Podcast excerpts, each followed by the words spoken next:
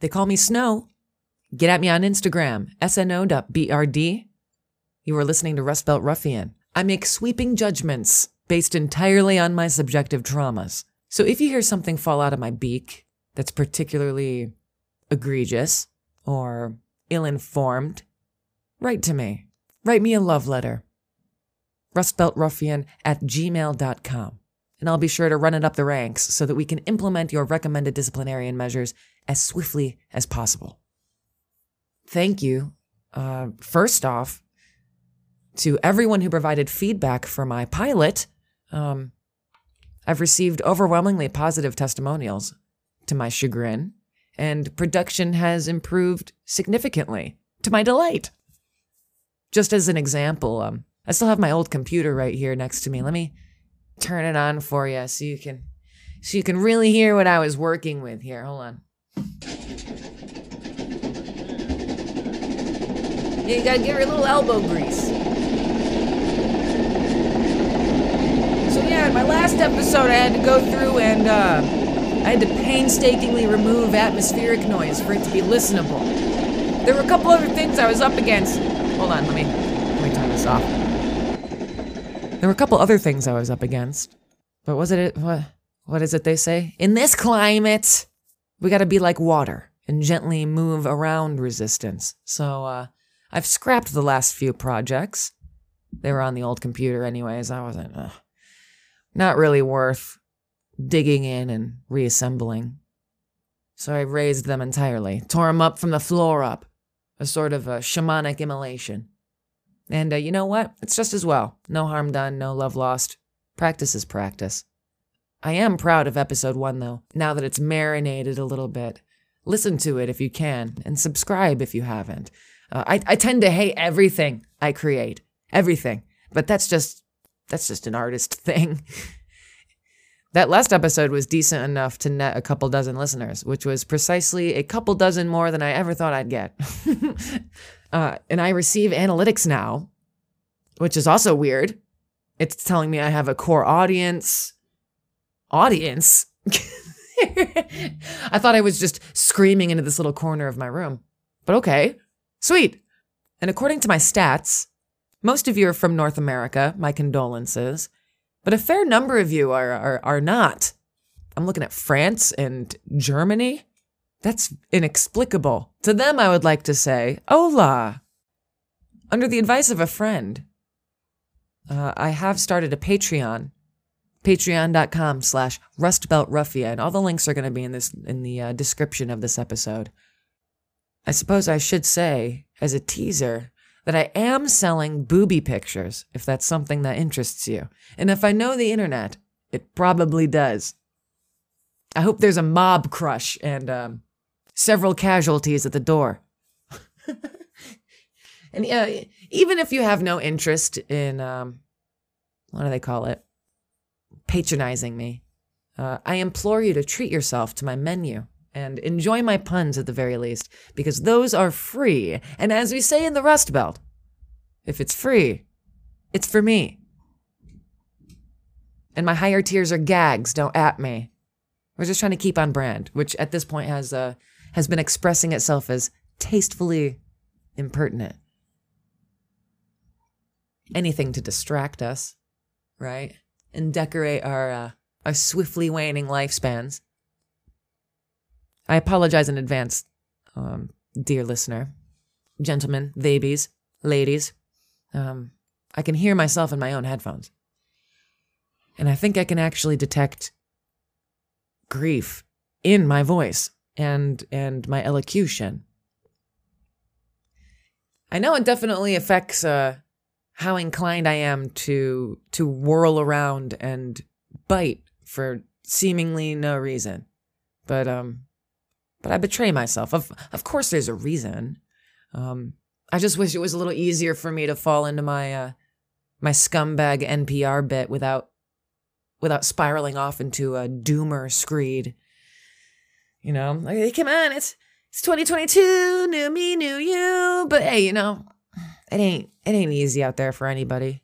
And um and today, specifically today, uh, I am all all shades of volatile, which is separate yet complementary to to the grief. Um, it's my mother's death anniversary today, January 11th. It's my grandmother's as well. Perhaps I too will die on 111, but uh, we're nearing midnight, and so far so good. Looks like I won this round, Death. I shake my little fist at you. New Year aside, midwinter always makes me very thoughtful and uh, delicate. But but this year, there's something in the air. I know I'm not the only one feeling it, but it's like it's like I'm being steeled, like I'm a uh, like I'm a cannonball with with an iron core. I feel very brooding and dense. See, I'm not really a I'm not really a resolution kind of bird. But but I asked myself. I was like, "Snow, are you just a fucking hobbyist?" I mean, really. America is going to hit a million dead. 1 million dead by April. A million Pinewood boxes. And your spot on the pyre, Snow, is going to be occupied by a hobbyist. You don't have to shift paradigms. You don't have to kick down a door. You don't even have to be profitable. Patreon.com slash rustbeltruffian. You just have to kill indifference. Because indifference is coming to kill you, Snow. The ship is sinking. And someone has to pick up their little viola, their little cello. And they gotta play with the band until everyone slides off the fucking deck. So why not you, right? Why not?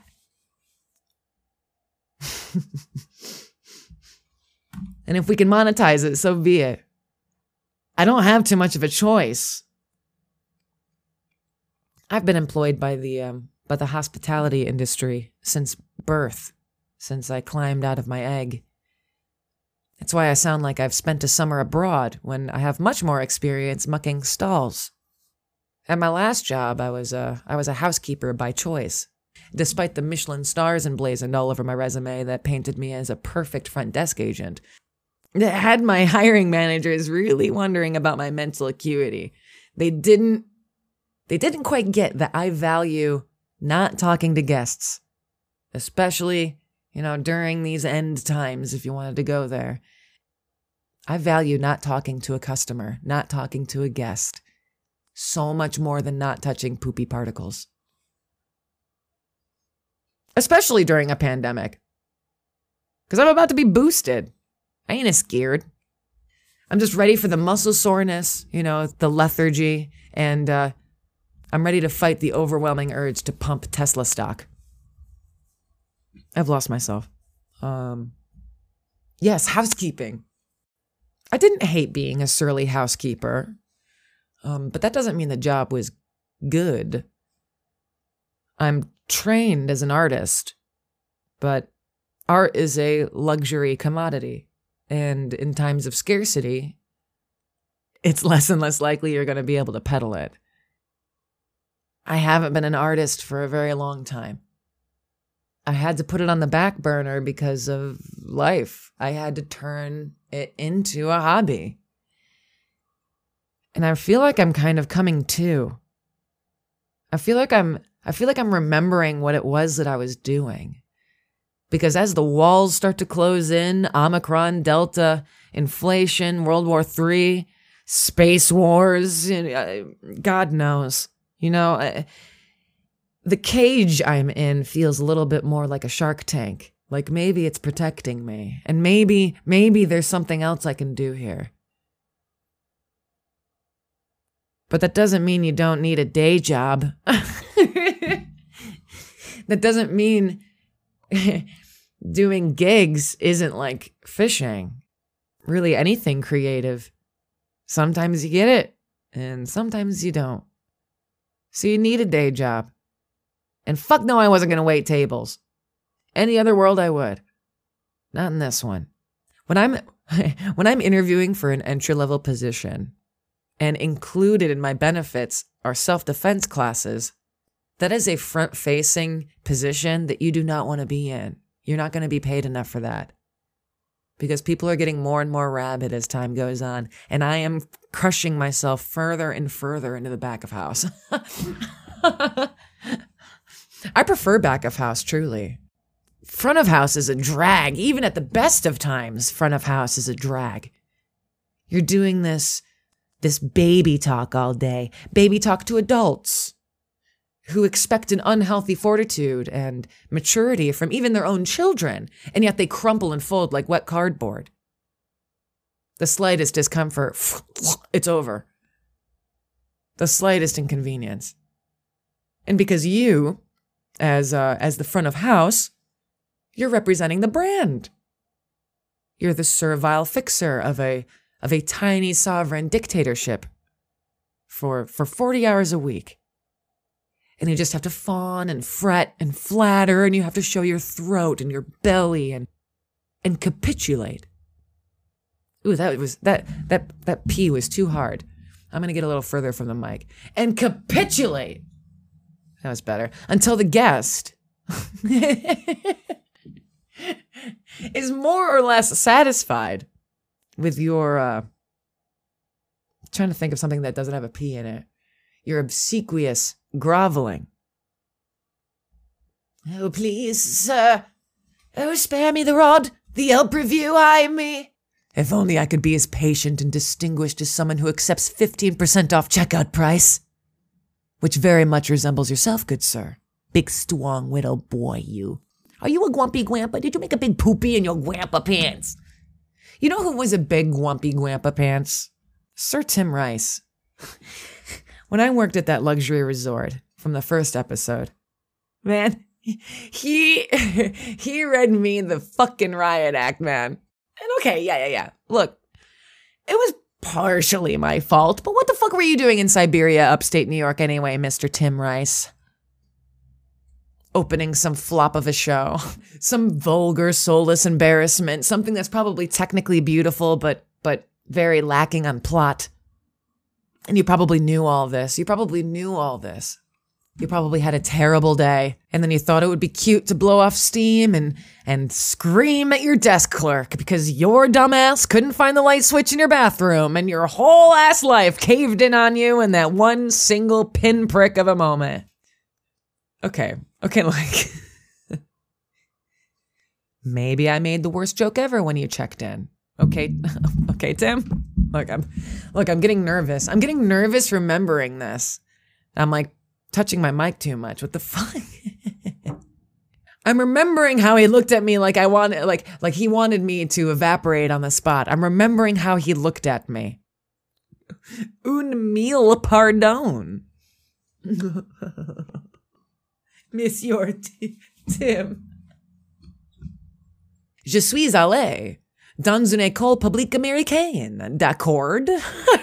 I'm working with what I got here as night staff, as as as bartenders, as waitresses and and and clerks, after let's say 10 o'clock, 11 o'clock, we don't necessarily have to stick so stringently to the brand's script. It's kind of like staying late after a show and, and hearing a swear word or two. You know, it's it's not that big of a deal. By that point, most of the guests have partied themselves to bed, and the stragglers at the bar, Mr. Rice, tend to be more forgiving and, and sociable than the typical typecast, capital G, guest. So forgive me, Sir Tim, for asking if you were taking a, a breakation from Brexit. Okay? I'm sorry, I think it's funny. I, I still think it's funny.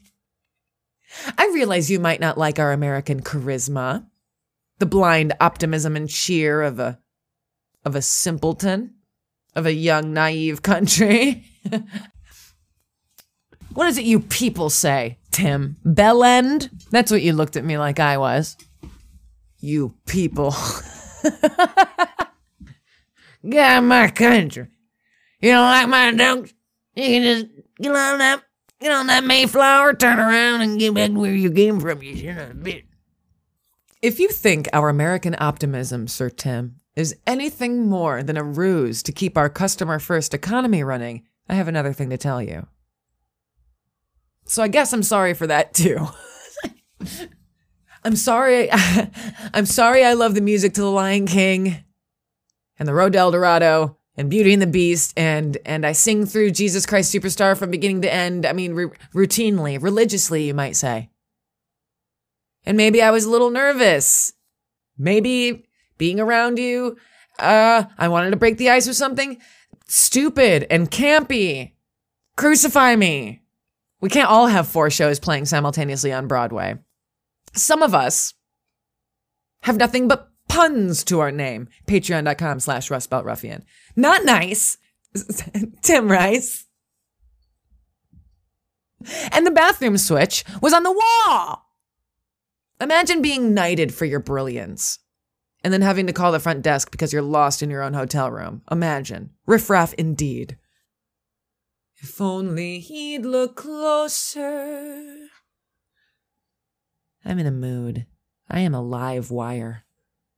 I mean, he wasn't the worst problem child, truth be told. He was actually the, um, he was actually the typical fare. Nine digits in the bank account. You think a person so so cultured and well traveled and and and so quick to fetishize poverty as a storytelling element could find grace and, and patience for their fellow man. Too bad these folk tend to be cultured like a petri dish of botulism. At that job, at that same resort, I once had a woman sink down to her knees. A full ass, grown ass woman, all balled up with her little fists, kicking around like a toddler because she wanted a balcony. And stay with me on this. We don't have balconies on the ground floor. I apologize that I can't bend the laws of physics, ma'am, mademoiselle. At least not for $11 an hour. It just. it simply cannot be done. so fuck front of house. Fuck front of house and fuck everyone and blessings on anyone toiling in the front of house during these uh, these final years before their jobs are replaced by Roombas and and vending machines. Everyone who works in customer service has to wear a a riot helmet of sorts. Funny how the wealthy Bitcoin bros and hedge fund managers are always harping about this hustle grind set like like I get up at 3 a.m. I drink a spirulina slurry till I crypto climax, and that's how we pump and dump with the big dogs, baby. Ugh, they are always interested in stoicism and and the gray rock method when they are the most emotional queens on this earth. I mean, you want to talk stoicism? Don't ask them. Their entire job is based on feelings. Ask a customer service rep how they survive moment to moment. When a vast majority of the public, capital T, capital P, the public, is a seething, rabid froth of entitlement and, and insecurity. You know, when you're in that, when you're in that position, you just gotta roll with it, right? You just, you need, you need money to access this planet. So just let people come and go with it. Let people come and go with their aggravations. But after a while, God, it just, it costs so much emotional labor. It's a, it's a heavy gig. It, it really is. It's, it's enough to lose your hair over. And, and the people who stay with it for, for years and years and years are, are masochists or unlucky idiots like me who, who could really could really find no better. I guess in my defense, I mean, it's not like it's not like there are many options out this way, out here in the Rust Belt. I gotta cut myself some slack somewhere, right? If if upstate New York was full of flourishing boom towns with countless opportunities that pay more than poverty wages, in what universe would I have ever allowed myself to be called those names? I mean, I made it look so effortless. I would take every blow like I could find nourishment within it. It was a way to trick myself, a way to keep the riot helmet from, from wearing out my spine. It comes off as totally servile. You know, yes, sir, may I have another? But behind the visor, I assure you, there is a very different mantra echoing behind there, and and it is unkind. It is it is unkind on the high end. And and you end up carrying that feeling with you. And sometimes it expresses itself, doesn't it, Tim? Sometimes we spit acid rain, don't we? I guess if you had any playtime under establishment Hollywood, Sir Tim, I'm I'm sure you're quite familiar with servile little dances, so I I don't feel too bad that you didn't like mine. There's so much more to me. When I sat down with my hiring manager, before I got this most recent gig, they opened up my application and I watched their own riot helmet fall over their face. They were customer servicing me, you know? Oh, so you worked at that A list resort for years, huh? Really? Oh, the culture here. Uh, it's not, it's not the same. She was politely referring to the fact that we were in a meeting room of a budget hotel. Uh, no one really wears fancy pants when they check in here. So she asked me what it was like catering to the, to the, she wouldn't say it. She wouldn't say, uh, the upper crust, the elite, the 1%. She wouldn't say it. So I, you know, I was picking up what she was laying down. So I explained, um, all right. So if someone walked in here into this budget hotel and fancied a, uh, a table or a light fixture, would I have access to a catalog for them to purchase it? And then is there in house shipping to accommodate that very thing? Because in what world can you walk into a business, point at an object, any object, and say, I want it? Send it in the belly of a plane to my villa in Italy. And then they just do. They just do that. and my manager laughed. No, we don't have anything like that here. I just need you to solve countless tiny disasters and desperately act like you're enjoying it. No, thank you. Do you have anything in the back of house? I wasn't there for very long. Uh, I don't know, 90 ish days. The bosses started cutting hours to secure their own bonuses. Isn't that grim? Dangling a, a carrot like that over the managers, incentivize cutting costs by transferring our wages to their wallets. It it boggles the mind. Uh, I mean, my whole team was was barely scraping by as it is. Most of us qualified for partial unemployment. Isn't that grand? Let me say that again. We were employed, but we qualified for partial unemployment. that was how steeply the managers cut hours. And they happily, deliberately forced the government, forced the state to subsidize the rest of their employees' wages. So that way, when, when the reports of their cost cutting runs up the ladder, they get a bonus. it's enough to drive you crazy until a couple Google searches will show you that that is a very very common business practice. It's very common.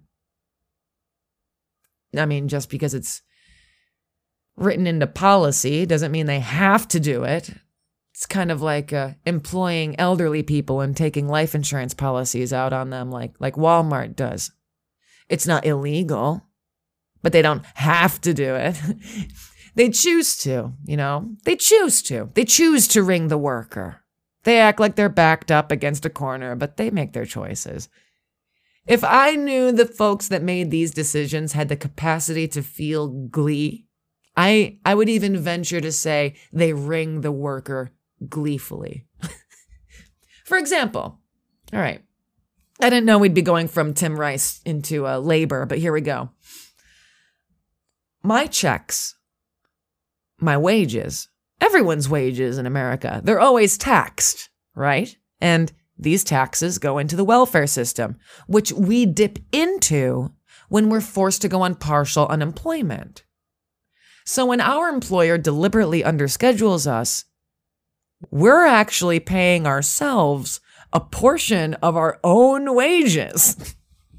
and they're getting a full day's work done with half the operational costs.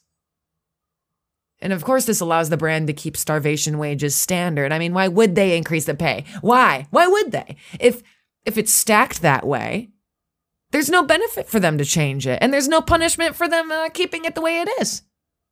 The state isn't doing anything. Pandemic be damned. It could even be argued that cutting hours is the more compassionate of the two options, the other being uh, uh, mass layoffs.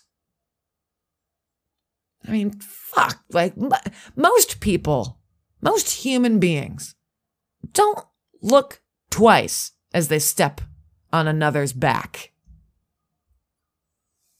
The good ones amongst us need self help books to teach us not to do that, even in times of plenty.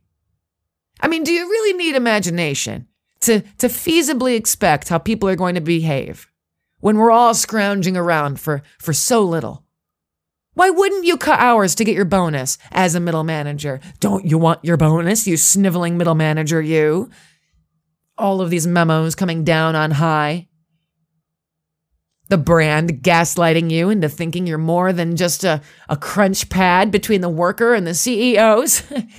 and, and in a way, these managers are even more disposable than an entry level grunt because at least to entry level, new employees, these these stupid little little firebrands, they they can be tricked into doing the work of 3 or 4 people while collecting the wage of one. At least for a little while. The managers are a little more wise. You know, they need a carrot to keep carrying on. And if the state just lets them pull a switcheroo like that, a little skim, a little a little drinky poo off the top, carrying on and carrying on. Season after season after season for every employee at every location. And this is an international brand I'm talking about here. I mean, can you imagine? Can you can you imagine the profits from that little scheme? That's trickle up economics for you, am I right? Fuck. You know, I reached my final straw when I saw that I had enough saved up to shop around for another job. They were making me clean barehanded. I had to bring in my own gloves. Piss and cum and snot and blood and shit. But one of the final nails, one of the final nails, it kind of just cinched it all together. And it was another one of those moments where I looked at myself and I'm like, Snow, are you a fucking hobbyist or are you going to actually transmute this into some art? This half cocked Bass Pro loving trumper saunters up to me in the hallway while I'm while I'm decked out in my hazmat suit. Elbow deep in Delta variants, dick deep in Delta variants. That one's fun to say. And this hog has the gall to thank me for showing up to work today. God, oh, the cold rage that flooded my tiny bird body. It made me want to head to my next job interview with a red stain on my shirt. those those types think we don't want to work. They have no idea, no idea that we can't work if it behooves our manager to underschedule us, if it behooves the brand to underschedule us. As if everyone wants to sit on their ass and beg for change from the fucking government. As if the very building we were standing in isn't a sterling example of a screaming welfare queen. The brand is letting taxpayers subsidize my employer's bonuses at the expense of the workers' standard of living. That is precisely what these hogs are programmed to hate. Precisely what he's thanking me for not participating in. The absolute irony of it all. It drove me crazy. it was like a Mobius strip of anger just throbbing in my temples. And I tried to will my eyes to smile over my mask. You know what was beautiful about that moment? I was so thankful that I didn't let my hiring manager put me behind that desk. and instead stuck me in the shit and piss and cum. I was so thankful in that moment because being a surly housekeeper, as opposed to a customer service agent snapping to attention, I didn't have to fawn. I didn't have to fret and flatter and show my throat and show my belly. I didn't have to say thank you. Oh, yes, thank you, sir. I drink your stupidity like a fine wine. I didn't have to do any of that. When this specimen thanked me for showing up to work that day, I said, Hey, you can, you can thank me by leaving a fat tip. And you know what? the guy didn't like that. He didn't like me, an entrepreneur, providing a reasonable way to truly thank me. Because I knew why he said what he said. I knew what it was about.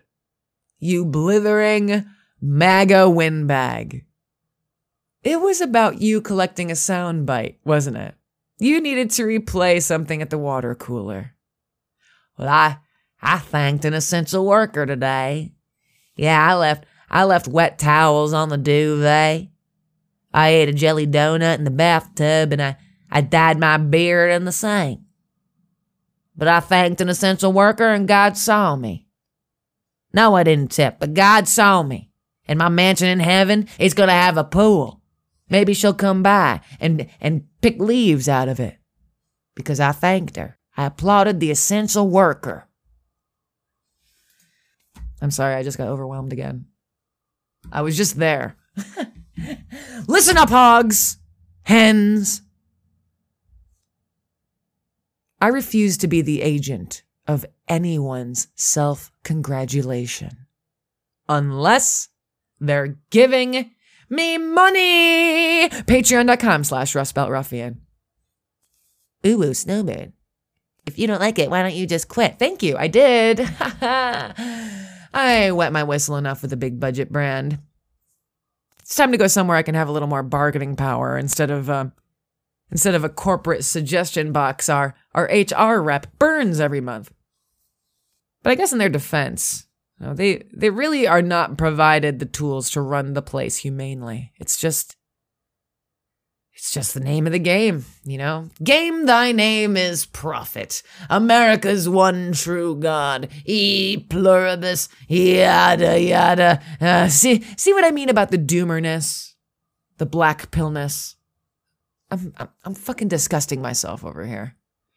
I'm just like, oh, I have a black turtleneck on and a pair of bongos, and I'm like, why should we try anything when we're all just hastening towards nuclear space war? But I guess that's just uh that's just my instincts talking, and they're not always right. At least uh, when it comes to my relationship with money.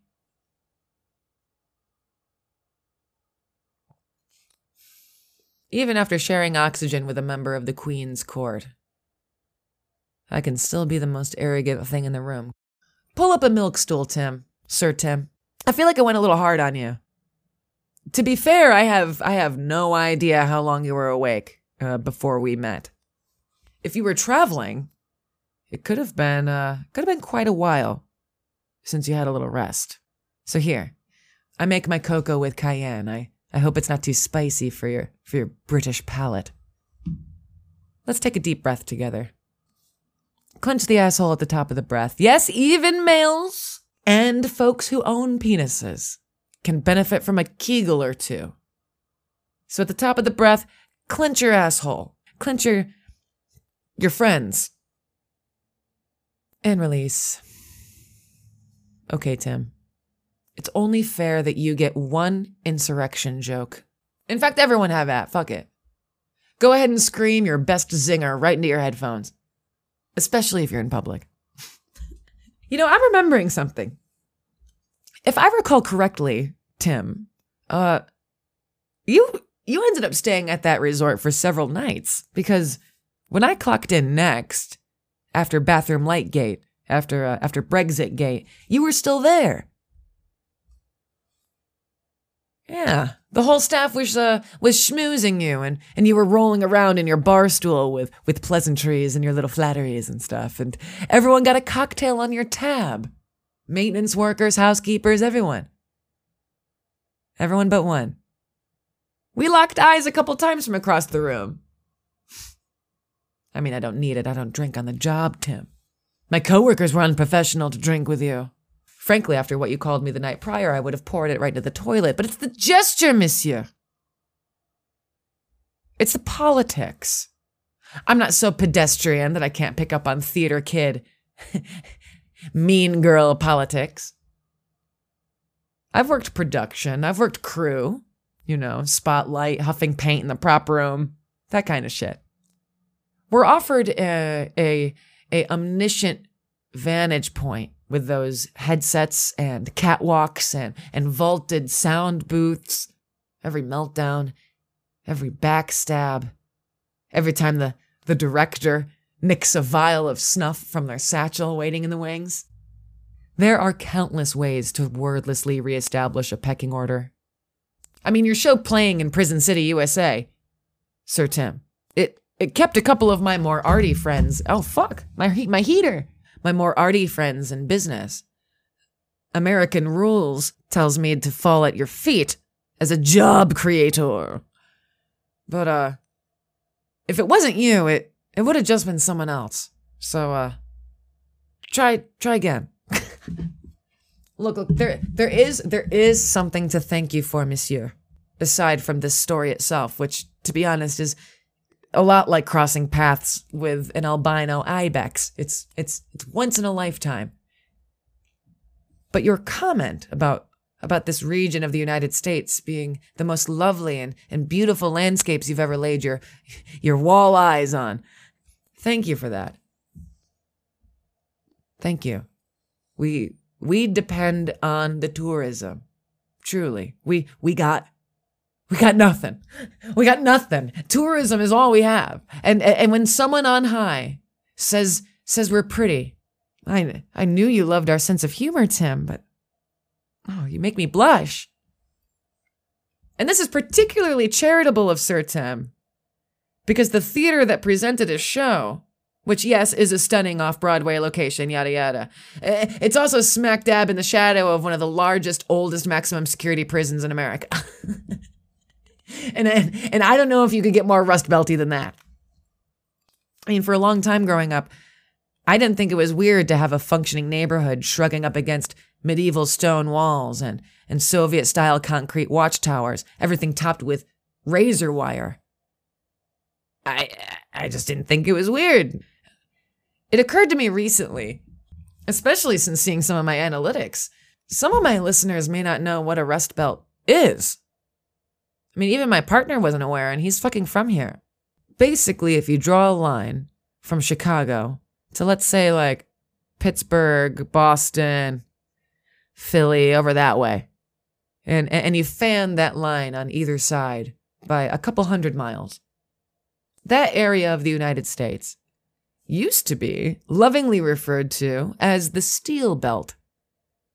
We were captains of industry canals and warehouses. But as you know, dear listener, we have since rolled over our economic peak. And everything is still there. It's just left to rot. the people, the buildings. Why did I just say that like Trump? The people. There were all kinds of culminating factors for this, but this isn't a history lesson. This is more of a love letter to the to the colloquialism of Rust Belt because what happens to steel when it's left to the elements? That's right, kids. It turns to rust. And to call the the industrial primary artery of America corroded is so forgiving, so tongue in cheek. I'm pretty sure you could poke a hole right through. I mean, I like to think of myself as a uh, as a decent representation of the Rust Belt formerly known as the Steel Belt, the artist formerly known as the Steel Belt. Growing up, my my mother was a line worker, uh, soldering tiny copper parts to medical equipment. And in the span of a couple years, she had her job outsourced once to China and twice to Mexico. And with that prison in the community, I mean, even even if you're trying to save up and improve your your your quality of life, you're still living in one of the highest concentration of criminals and pedophiles and homeless people and hookers and crooked cops and crooked congressmen and um, people who suffer all kinds of deficiencies that cause them to eschew the word of law. The highest concentration of skid, you name it. You know, anything you could claw up from the bottom of the barrel would find the Rust Belt quite comfortable. So even if you're doing well, you're still there. You're still in that area of the country. And like I said, we got nothing, nothing, nothing, Tim, outside of tourism. So when you say we're pretty, fucking thank you. There are these little bastions of luxury culture. They pop up like, like fungi and consolidate very, very closely, very secretly with fortified gatehouses and exclusive memberships. They see pockets of the Rust Belt as unspoiled nature, as if it's a uh, as if it's an aspen before aspen went to shit. They don't tend to walk in the woods with their own feet. Because if they did, they would see the pits and the rubble, brick chimneys leading to nothing, haunted by the ghosts of the captains of industry. To the tourist, they see a placid lake for what it looks like a placid lake. But a Rust Belt ruffian sees it for what it is. It's more mercury than lake. And it's placid because it's dead. Fuck. That chud at my hotel was such a slap in the face. Not you, Tim, the more recent one. Just remembering it pulls my blood pressure to the brink. And my countrymen are less patient than I. And I've had it up to here. That frightens me about where we're headed. That man, I'm sorry, I'm sorry. But that man believed that my employers were entitled entitled to subsidize their dreams off the backs of their workers. I was the problem. Me. That man believed our inflation, our rampant inflation, is because the worker asked for higher wages. It has nothing to do with boss man refusing to cut into the profits. Their record profits, despite the most abhorrent economic downturns the world has ever experienced, Everything is the worker's fault, despite having zero power as a worker. Because in America, you're only in a democracy before you clock in. This brand and countless other big brands, they pull every fucking stop to harvest every last molecule of profit for as little loss as possible. They have a sickness. They're like a kid eating eating paint chips. They just can't stop. They see the worker as a, as a means to an end, and in many ways, a pest, a nuisance, a placeholder before a more efficient replacement comes along, something that doesn't complain or take a wage, something that can assemble and repair itself, something like automation. It's coming close to eclipsing the profit of human labor. Believe it or not, for now, human labor costs a company less than an army of robots but give it time. The more humans get sick, the more they get uppity, the more they get rowdy, daring to ask for a higher standard of living. The more confused the populace, the consumer, over who's to blame, the more valuable these robots become. So when you rise to your superiors and it feels like you're hitting a brick wall, like maybe you're just kicking a can down the road and and they're killing time just bullshitting you, running out the clock. Perhaps they are. Cuz we're right on the edge, baby. We are right on the edge. And I got my viola. I got my cello. And I'm ready to play with the band until that icy seawater swallows me up. I will decorate our meat space because art is the only thing that makes life worth living. Isn't that right, Sir Tim? Isn't that right?